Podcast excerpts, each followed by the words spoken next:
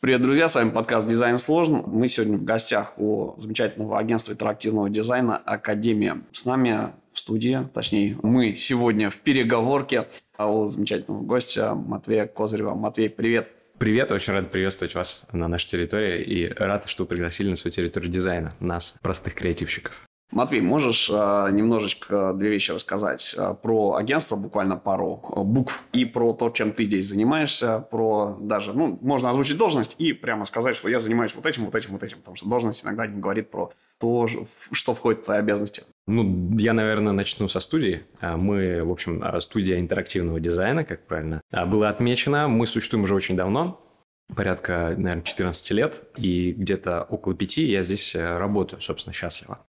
А мы как студия занимаемся абсолютно разными, в общем, направлениями. Мы э, реализуем а, проекты для всяких отраслевых форумов, то есть это PMF, Инопром, там WEF, AI Journey, AI Journey, наверное, правильно. Вот. А, в общем, это и интерактивные музеи, и иммерсивные пространства, и всякие проекты для VR и AR. То есть это прям абсолютно везде, где мы можем там свою магию немножечко принести и быть полезными, вот туда мы и залезаем. Помимо дизайна, я все-таки продолжу чуть-чуть про, про студию, потом про себя расскажу. Помимо дизайна у студии очень э, сильная разработческая история, то есть у нас очень э, сильный IT-отдел, и мы, э, как IT наше направление, второе, это дашборды для ситуационных центров. В общем, мы тоже с большим удовольствием занимаемся этими проектами, то есть работаем с большими данными, их визуализацией и так далее. У нас это очень, в общем-то, неплохо получается. И по поводу себя, я здесь креативно директорствую, вот, какое-то время уже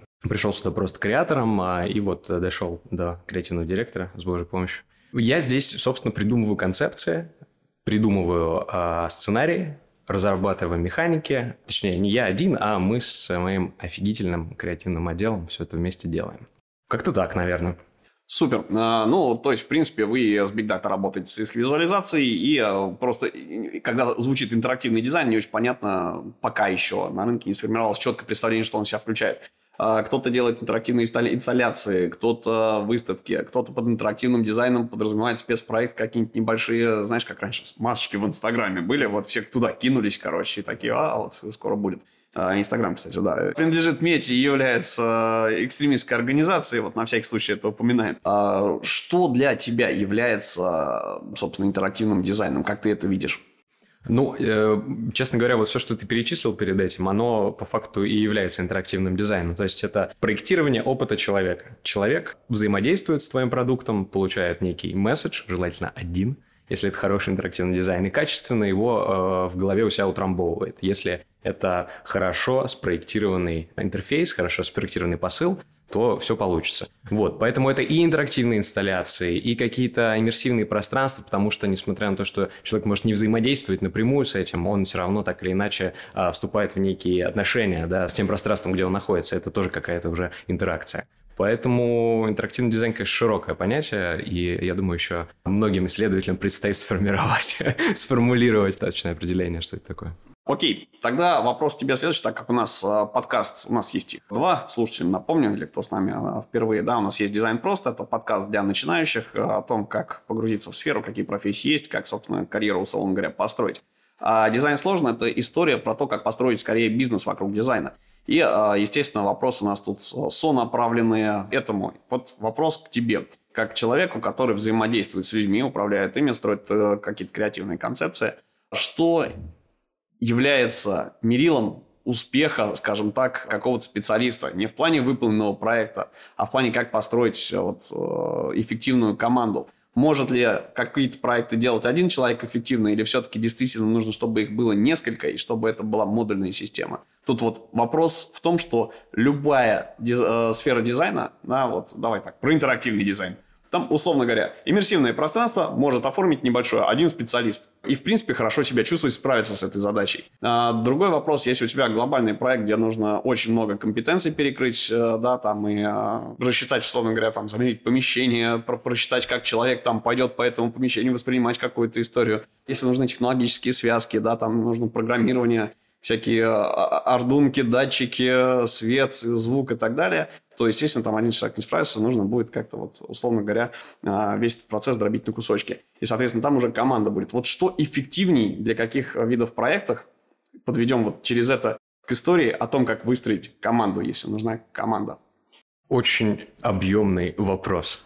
Очень объемный. Я попробую э, на него начать отвечать и где-то через 3 часа 55 минут попробую закончить. Ну, в общем, смысл какой? Э, мне кажется, что э, хорошая творческая команда – это несколько хороших творческих специалистов, которые, у которых есть достаточно времени и денег. Вот, и они уже точно сделают что-то хорошее. Проблема в том, что мы с вами все всегда находимся в ситуации дефицита ресурсов, а, и у нас всегда чего-то из этого не хватает. Либо людей, либо денег, либо времени.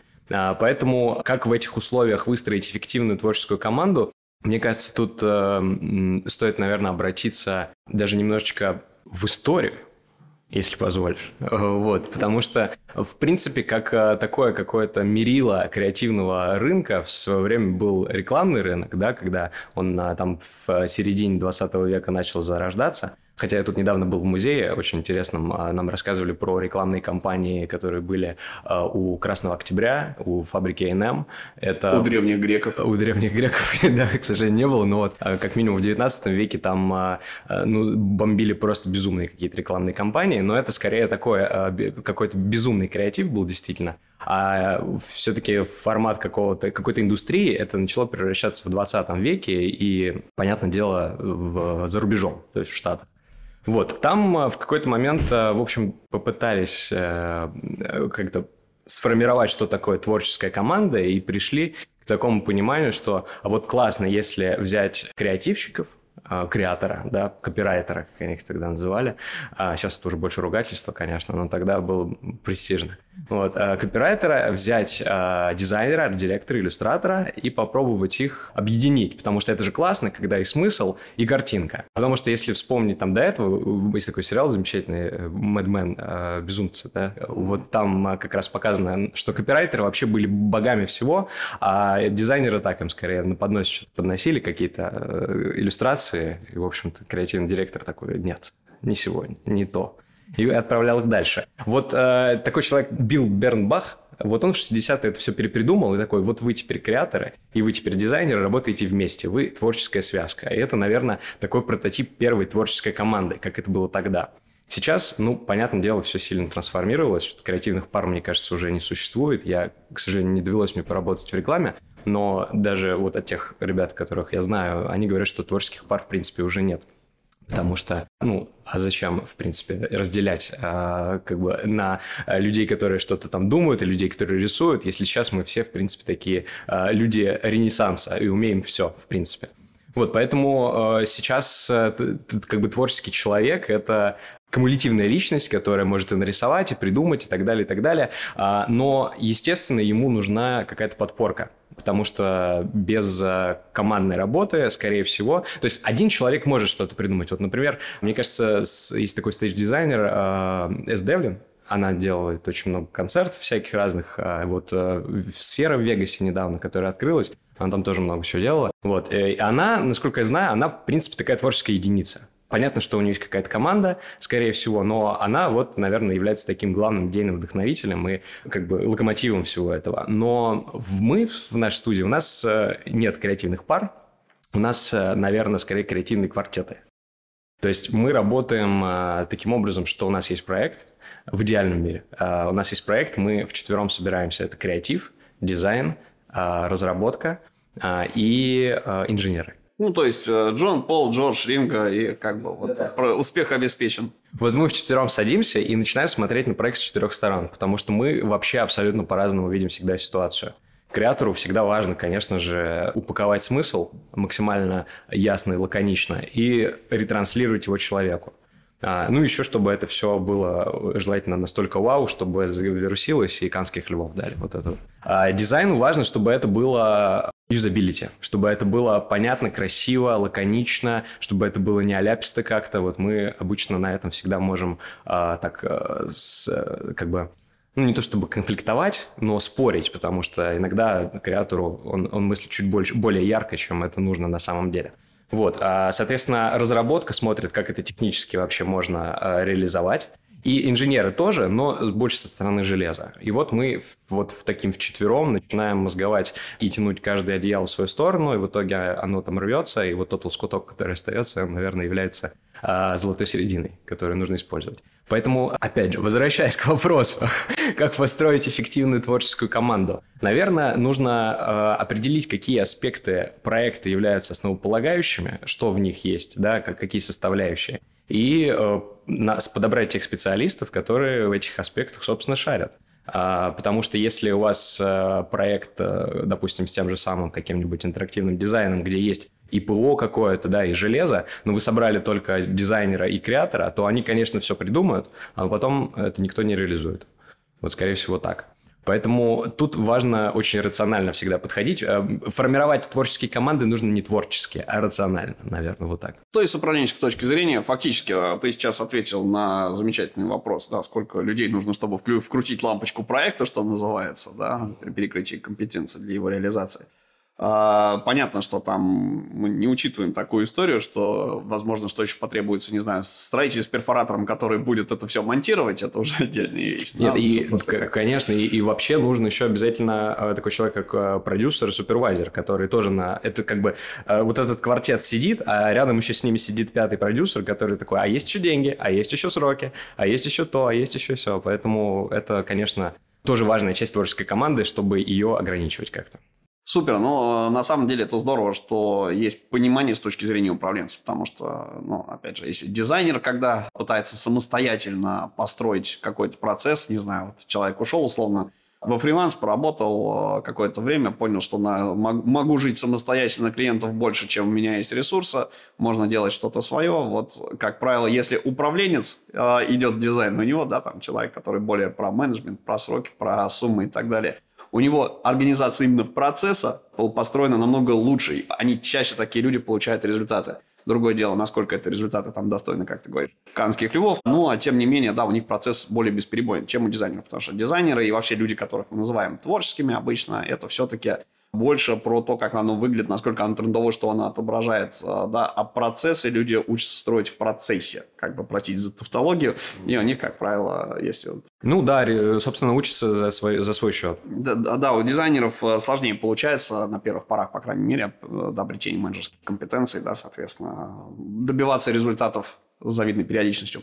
Окей, супер. Тогда вопрос, который любого, собственно, руководителя и, наверное, любого человека, который хочет в каком-то коллабе поучаствовать, как построить эффективную творческую пару, да, то есть вот тебе нужен специалист, который все нарисует, и тебе нужен специалист, который это все, ну, этим будет руководить или родит концепцию в зависимости от цели и задачи. Давай вот брать э, дизайнерскую задачу, что нужно придумать концепцию оформления чего бы то ни было. Нужны двое Соответственно, как этих двоих между собой поженить, где их искать и какие критерии атрибуты важные у них э, есть для того, чтобы вместе эффективно взаимодействовать.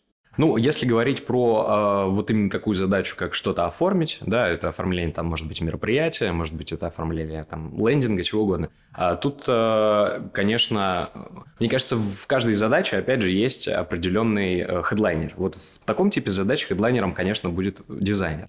Я думаю, что алгоритм тут будет следующий. Креатор копнет куда-то в сторону, ну, уходит в research на какое-то время. Скорее всего, они уходят даже вместе, изучают эту тему подробнее, вычленяют какие-то основные смыслы и паттерны, и, собственно, дизайнер все это реализует. Но в этом случае, конечно, та творческая пара, которая сможет реализовать этот проект, она должна обладать, в общем-то, универсальным признаком. Они должны переносить друг друга. Потому что есть такое понятие, как креативный партнер. Это чуть по-другому, потому что креативная пара – это вас, а, значит, объединил а, там либо продюсер, либо креативный директор, и вы как-то вместе крапите над этой задачей. А есть креативный партнер – это человек, с которым ты хорошо знаком, и которому ты в целом делегируешь такую э, штуку, как причинять тебе э, боль и убивать твои идеи. Вот. И ты, самое главное, сам это сделал добровольно, и ты ему доверяешь на 100% в этом. Вот очень круто, когда из креативных пар получаются креативные партнеры, когда тебе твой, ну, в общем, дизайнер может сказать креатору или креатор сказать дизайнеру, что, дружище, мы свернули куда-то не туда на этой тропе, и, в общем-то, нужно возвращаться назад, эти идеи, эти идеи никуда не годятся, они там плохие потому-то, потому-то. И тут, в общем, наверное, очень, очень многое зависит именно от э, взаимодействия, потому что понятно, что как бы если человек умеет хорошо рисовать, человек умеет хорошо придумывать, но они явно что-то родят. Но вот именно химия какая-то проекта, она получается, когда а, из креативных пар рождаются креативные партнеры. Получаются. Наверное, вот такой вот. Скажи, пожалуйста, а есть какой-то, ну, если неизмеримый в каких-то там единицах, попугаях, э, деньгах и так далее, да, вот есть ли какой-то критерий для того, чтобы оценить, насколько э, эти люди хорошо повзаимодействовали с друг другом? А, конечно, да. Э, этот показатель, мне кажется, неизменен уже очень давно. Это главный, главный показатель эффективности творческой команды – это гармония конечного продукта. То есть, если ваш продукт, вы на него смотрите в результате, и вы понимаете, что здесь идея грамотно сочетается с дизайном, а, что здесь ничего не притягивает одеяло на себя, все понятно, месседж считывается, то это, в принципе, хороший результат, этой творческой команде можно дальше давать, в принципе, новый проект. Супер. Смотри, можешь привести э, пример, чтобы стало более понятно, как эти люди эффективно взаимодействуют вот на конкретном каком-то кейсе? То есть, можешь, вот, что э, ваша студия делала такого, где были поделены вот эти роли креативных, ну, не, не пар, а пар, из которых образуется креативный квартет? Uh, да, uh, таких проектов на самом деле каждый третий, но, наверное, свежий есть смысл вспомнить. Это вот проект для МТС мы делали. Мы, кстати, на него прям на днях получили премию бронзу, бронзу, по-моему, на фестивале «Среда». С чем вас поздравляю. Спасибо большое. Да, там, в общем, действительно сошлось очень много. История была в том, что э, у нас был заказ рассказать про продукт МТС в таком формате довольно, ну, скажем так, для нас э, тривиальном. Да, это были просто тачскрины обычные, на которых были презентации. И э, креативный отдел не устраивало, ну, в общем-то, хотелось, короче, выиграть какой-то фестиваль, поэтому мы э, решили сделать что-то более привлекательное. Мы, в общем, очень сильно топили за инсталляцию, которая называется на Китае. Я думаю, все сейчас э, про них знают. Это такие угловые экраны, да, которые есть на Таймс-сквер, э, в Токио, в общем, э, и там создается некая иллюзия, да, 3D. Вот это была похожая история, только экран был вогнут. То есть мы были в такой комнатке, и у нас под углом создавалась иллюзия 3D-объектов. Мы эти 3D-объекты, которые символизировали, собственно, продукт МТС, они нас окружали. Но ничего бы этого не было, ничего бы не получилось, если бы, э, условно, не было бы креаторского напора, да, потому что вот дизайн это все красиво отрисовал, мы это показали, но э, изначально ну, как бы было ощущение, что это может быть не совсем информативно, да, не совсем может быть даже решать задачу клиента. И действительно, тот бриф, который был в самом начале, он э, звучал чуть-чуть иначе. Это была такая, э, скорее, инициатива наша. И вот э, наш э, креатор Ефим, он, в общем, как лев, э, бился за эту идею. Э, естественно, ну, просто рассуждал с клиентом. Это очень важно, с клиентом, в принципе, не спорить, а рассуждать вместе. И если вы найдете точки соприкосновения, то, скорее всего, точнее, вы с большей вероятностью найдете эти точки соприкосновения при таком подходе. И вот несколько таких итераций рассуждений мы в итоге убедили клиента, что это хорошая идея, после чего дизайнер э, уже это все красиво отрисовал, реализовал, но если бы э, не было вот этого какого-то э, как бы огонька в глазах у креатора, то, скорее всего, проект просто бы не состоялся. Это вот такая первая история, да, которая, ну, не совсем даже, наверное, отражает креативную работу, да, а скорее больше такую продюсерскую, такую переговорщика, но все равно это вот была пара, которая, с, которой до сих пор у нас, в принципе, проект реализует очень активно. Ну, тут просто хочется лишний раз подчеркнуть, что люди, которые проект реализуют, и люди, которые проект утверждают, желательно, чтобы были разные люди, им часто помощь нужна. Почему? Потому что к моменту если ты делал это все там, в одно лицо, в два лица, два профи трудились над созданием объекта, к моменту, когда нужно его защитить, а, у тебя уже, может, язык лык не вяжет, или ты уже там вот в своем, так сказать, мире, да, там, ты тебя зациклило, и ты только со своих точек вот зрения свои какие-то аргументы предоставляешь.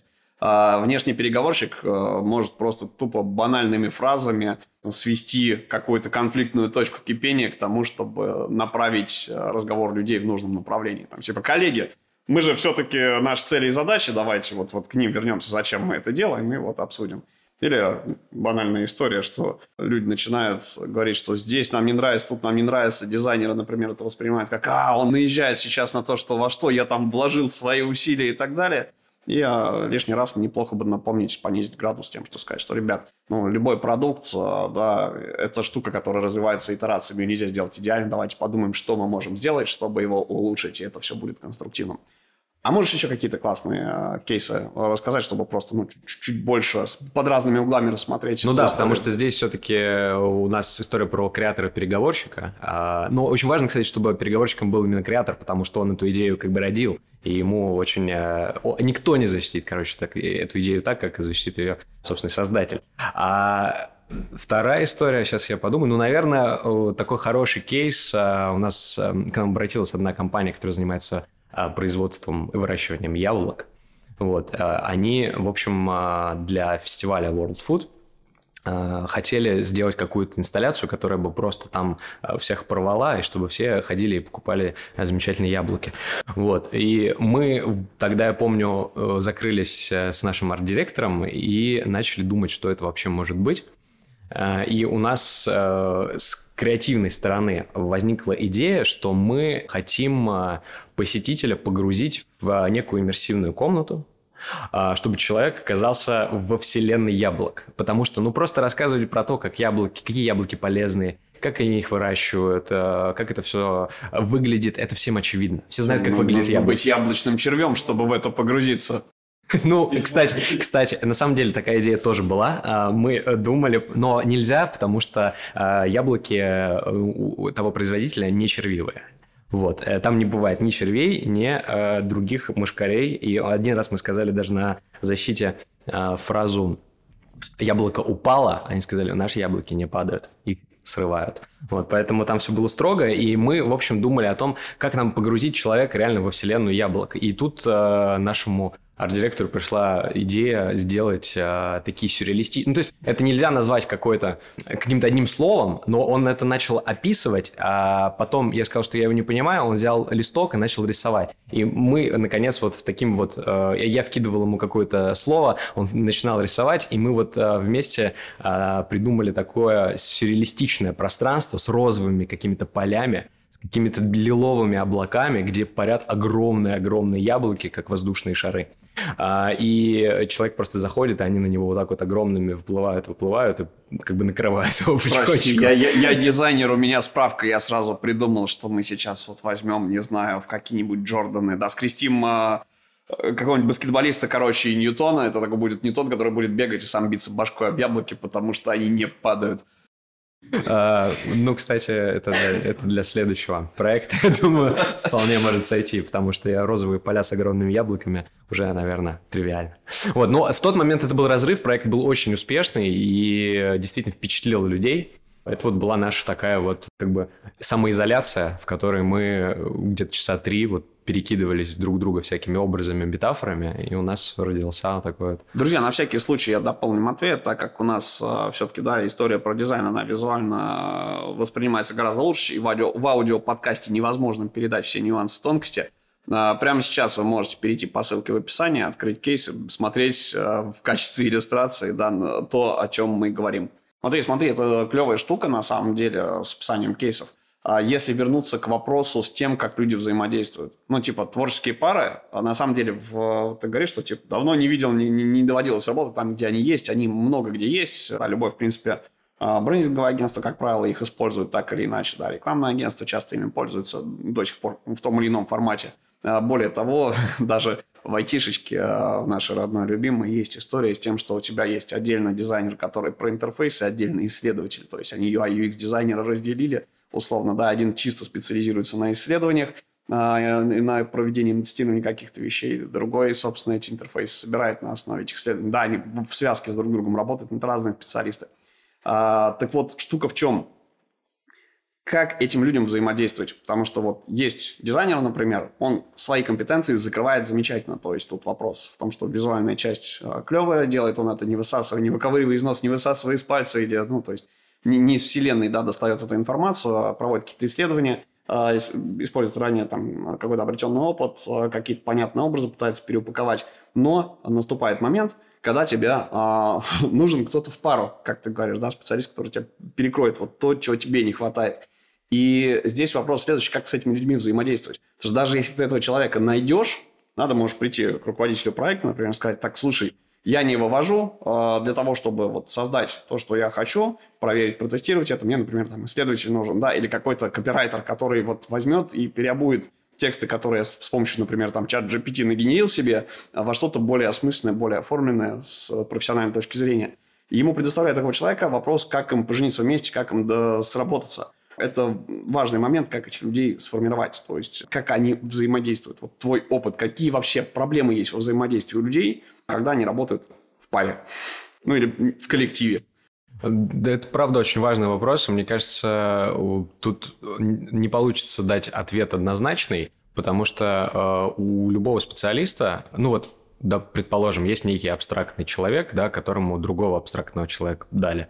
А тут вопрос э, в том, что, ну, в чем проблема? Разделите обязанности и выполняйте их. Но э, каждый, если мы все-таки рассматриваем э, там, тех, кто нас будет слушать, например, как э, специалистов осознанных, да, то они э, очень сильно погружаются и болеют, да, за продукт, который они делают. И поэтому, конечно, если мы ставим рядом двух людей, если у нас есть такая э, задача, да, и мы понимаем, что вот Вася будет работать с Катей, например, то нам очень важно, чтобы эти люди, у них э, образовалась определенная химия, чтобы они ну, банально переносили друг друга. Потому что любой классный проект, любые классные идеи отдельно Вася и отдельно Катя, они будут э, похоронены, если они просто, у них нету химии между собой. И в этом смысле это, конечно, такой, ну, Э, конструктор своего рода, э, психологический конструктор. Нужно быть действительно неплохим психологом, чтобы понимать, какие люди могут работать вместе, какие нет. Потому что, безусловно, мы знаем огромное количество людей, которые, ну, просто нужно им вместе работать, они и работают. Но а, каждый реально вот банально закрывает свои задачи, а другой закрывает свои. Ну вот я придумал какой-то креатив, я его отдал. Дальше я уже не буду смотреть, что с ним будет происходить, потому что дальше идет стадия дизайна, а дизайн что-то нарисовал, ну, что-то нарисовал. А если у них все-таки есть э, диалог между собой, если они вот делегировали друг другу полномочия причинять друг другу боль, то это, конечно, будет намного эффективнее. Намного эффективнее. Эти люди будут э, работать и за обедом, будут оставаться там э, после работы еще, идти домой обсуждать это все, потому что это их, как бы, их сцепляет, сцепляет между собой. И в этом смысле, как задача управленца, задача руководителя, вот подобрать людей по такому признаку, чтобы они подходили друг к другу. Ну, например, не очень люди там интровертные, да, с другими интровертными людьми э, будут работать. Ну, как правило, креаторы, они не очень интровертные, они как раз наоборот чуть-чуть такие энергичные, скажем. А дизайнеры чаще, на, наоборот, э, более такие вдумчивые, им важно посидеть, чуть-чуть поковыряться, подумать. И вот э, в этом смысле как раз экстраверты и интроверты хорошо сходятся. Два экстраверта, ну, такое, тоже может быть интересный формат. Вот, два интроверта, как правило, не очень. Но, в общем, а, мне кажется, что это психологическая задача, как правило, и ее э, не всегда получается решать с первого раза. Да, смотри, здесь важный момент, э, да, просто когда мы говорим, что люди должны подходить друг к другу, и задача руководителей там между друг другом поженить, на самом деле это не 5 секунд, то есть это не прийти в магазин с кабинных изделий, и вот этот болтик к этой гаечке подходит, потому что у них есть определенные четкие параметры, такие как шаг резьбы и диаметр, да, ну и материал, из которого это сделано. С людьми все гораздо сложнее. У человека может быть достаточное количество компетенций как такового, но не факт, что он в определенном контексте, в контексте определенной ситуации, в определенном э, проекте поведет себя так, как от него ожидают, да, и будет максимально эффективен, так что не придется его заменять. Это на самом деле тоже боль, потому что вопрос не в том, что люди все там разные или одинаковые, просто один и тот же специалист, который может быть мега-звездой в одном проекте, притащили его в другой, причем похожий на то, что он делал ранее даже – и вот там как-то вот не срослось. И действительно, вот как минимизировать эти риски, чтобы ты порекомендовал. То есть какой испытательный срок, условно говоря, людям в проекте давать. Потому что когда у тебя, вот если брать академию, у вас тут 70 человек, короче говоря, есть из чего выбирать. А если я маленькое рекламное агентство, например, да, а, да, ну, ну не рекламное, просто маленькая дизайн-студия, там, у меня 5 человек, включая генерального и бухгалтера, которые оба еще и э, рисуют, например, да, и пишут. А, так вот, там-то выбирать особо не из кого.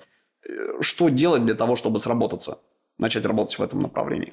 Ну, первый шаг, наверное, который э, очень полезно делать, мне кажется, это э, приглашать на собеседование потенциальных, ну, условно, если мы ищем для кого-то креативную пару, да, креативного партнера, приглашать человека на это собеседование, когда вы ищете его пару, и чтобы он тоже общался и в том числе отсматривал какие-то, может быть, тестовые задания, которые делаются. Но самое главное – общение, чтобы они пообщались перед тем, как а, собственно, человек придет в команду, потому что может быть шок, да, когда вы ну, взяли человека на работу, приводите его, говорит, вот теперь вы будете вместе работать. А для творческих людей, которые ранимые, которые, ну, все-таки а, такие, для них очень важны вот этот вот а, их тонкий мирок, в котором они творят каждый день, а, желательно не нарушать вот такими вот а, вбросами. Поэтому круто, когда они изначально участвуют в, собственно, приеме на работу человека.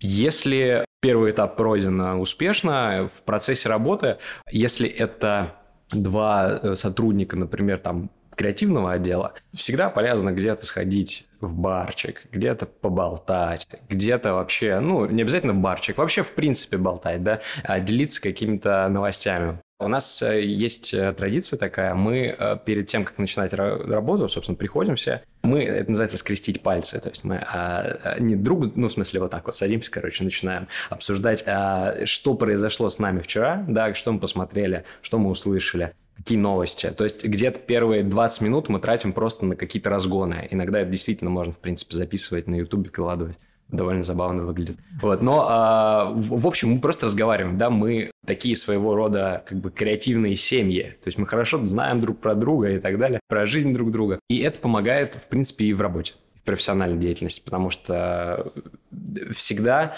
креатив рождается в условиях безопасности. Ты должен чувствовать себя безопасно и, и уверенно с теми людьми, с которыми ты работаешь. Потому что, в принципе, предлагать свои идеи очень тяжело. Выносить их на обозрение всеобщее сложно. И это должны быть люди, которым ты доверяешь. Вот, поэтому, если ты им доверяешь, то все будет в порядке. Вот такую вот атмосферу а, желательно в отделе и в креативной паре в том числе поддерживать, чтобы они были не только коллегами, но и в какой-то степени друзьями. На самом деле сложно, да, то есть звучит это неплохо и вполне себе очевидно, что, да, человеческая коммуникация строится, когда люди друг другу принюхались. Тут э, вопрос немножечко по-другому, как начать это формировать, это же сложно.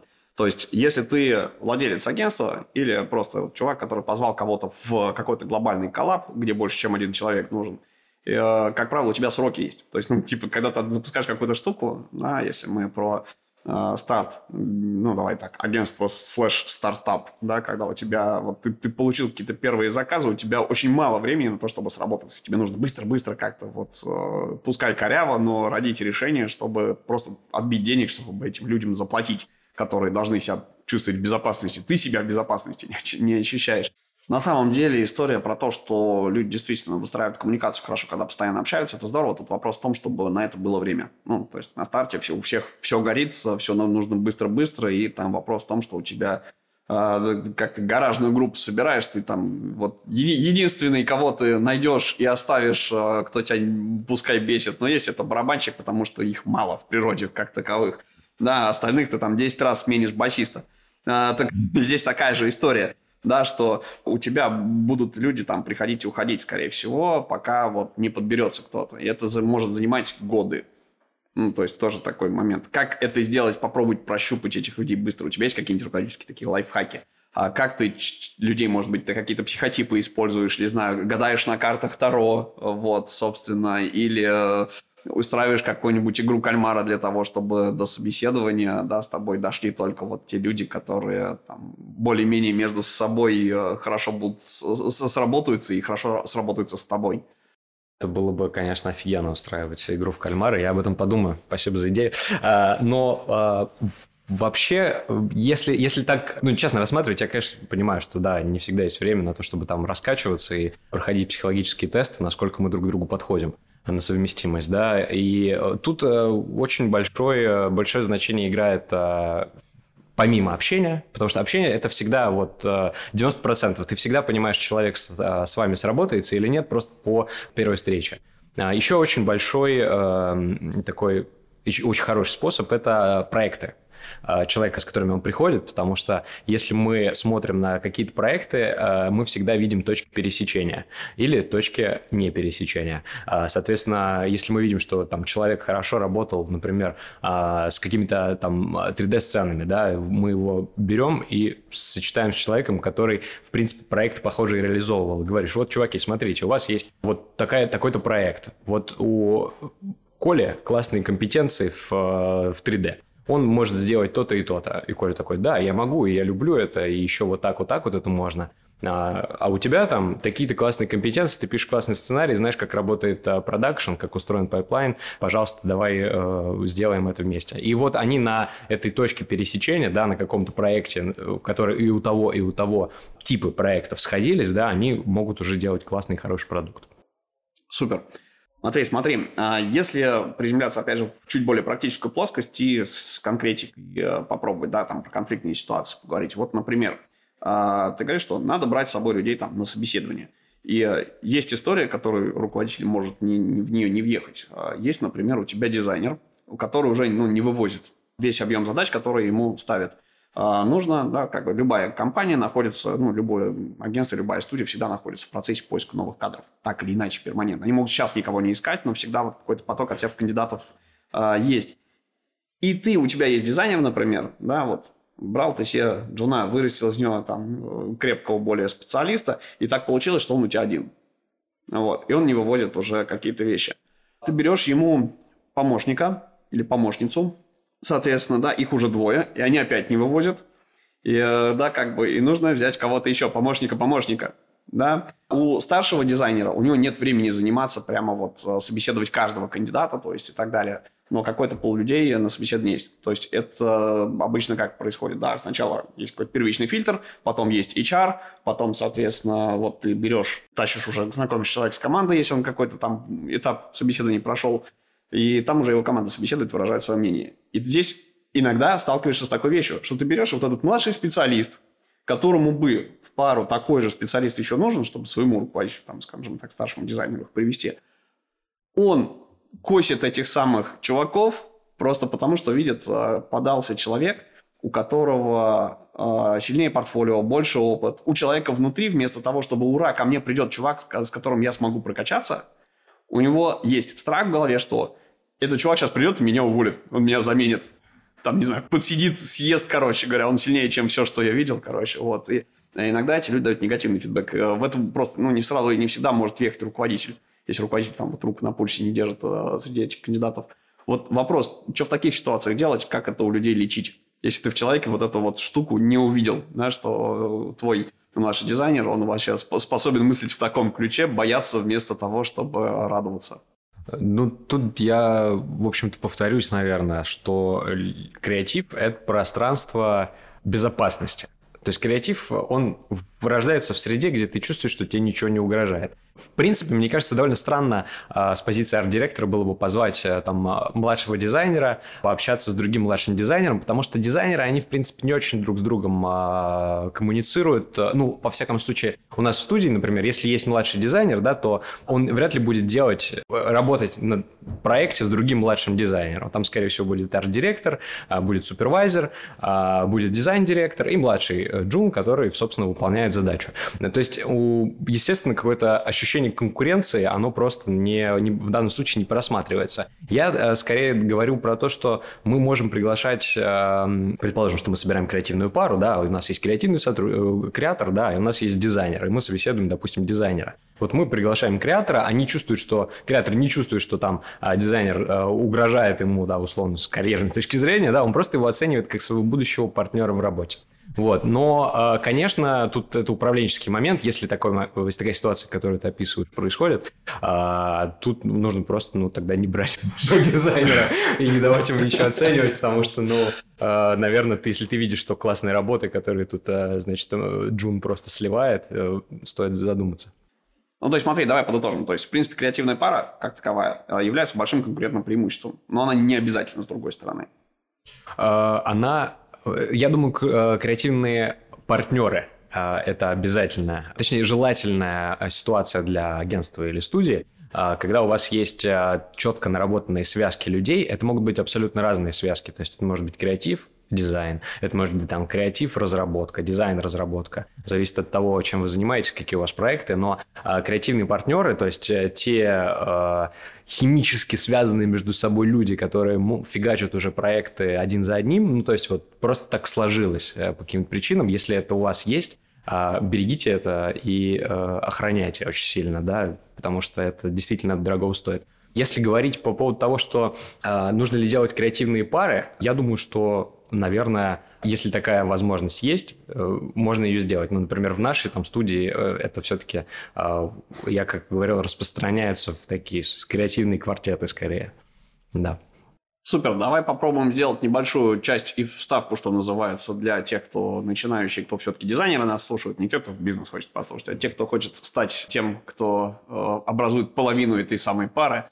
А что бы ты ребятам посоветовал для того, чтобы с другим человеком, что называется, снюхаться, вот, чтобы стать тем, кого хочется позвать в креативную пару? В какие вещи можно лезть, в какие нужно, а в какие не стоит?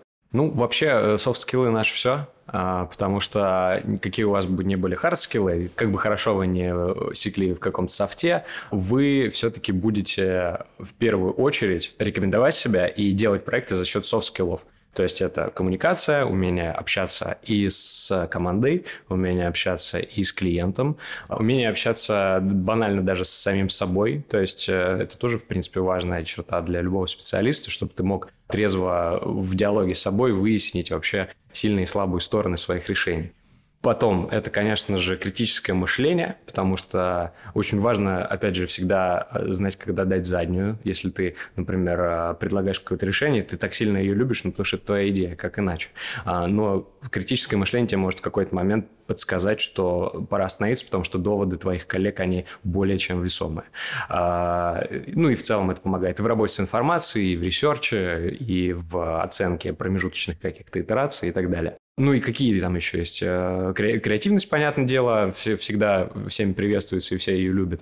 А и коллаборация, как э, умение там э, взаимодействовать, да, искать какие-то сочленения у своего проекта, например, у каких-то других брендов, да, искать какие-то возможности выходов за рамки проекта, что-то нового, да, а, это тоже очень-очень важно. Поэтому я бы порекомендовал, конечно, поработать над софт-скиллами если это еще не произошло у наших специалистов, вот, потому что а, это сейчас, наверное, ну, самое важное встречают, в общем-то, по софт-скиллам.